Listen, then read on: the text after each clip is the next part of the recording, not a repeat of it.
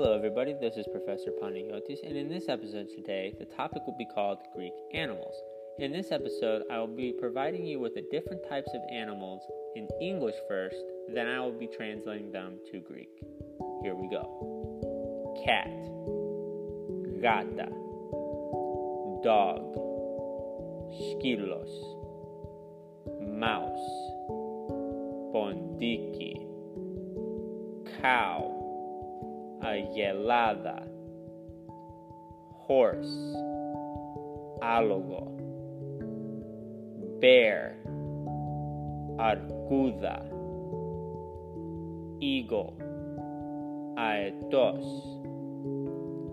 lion, londari, and snake, fidi.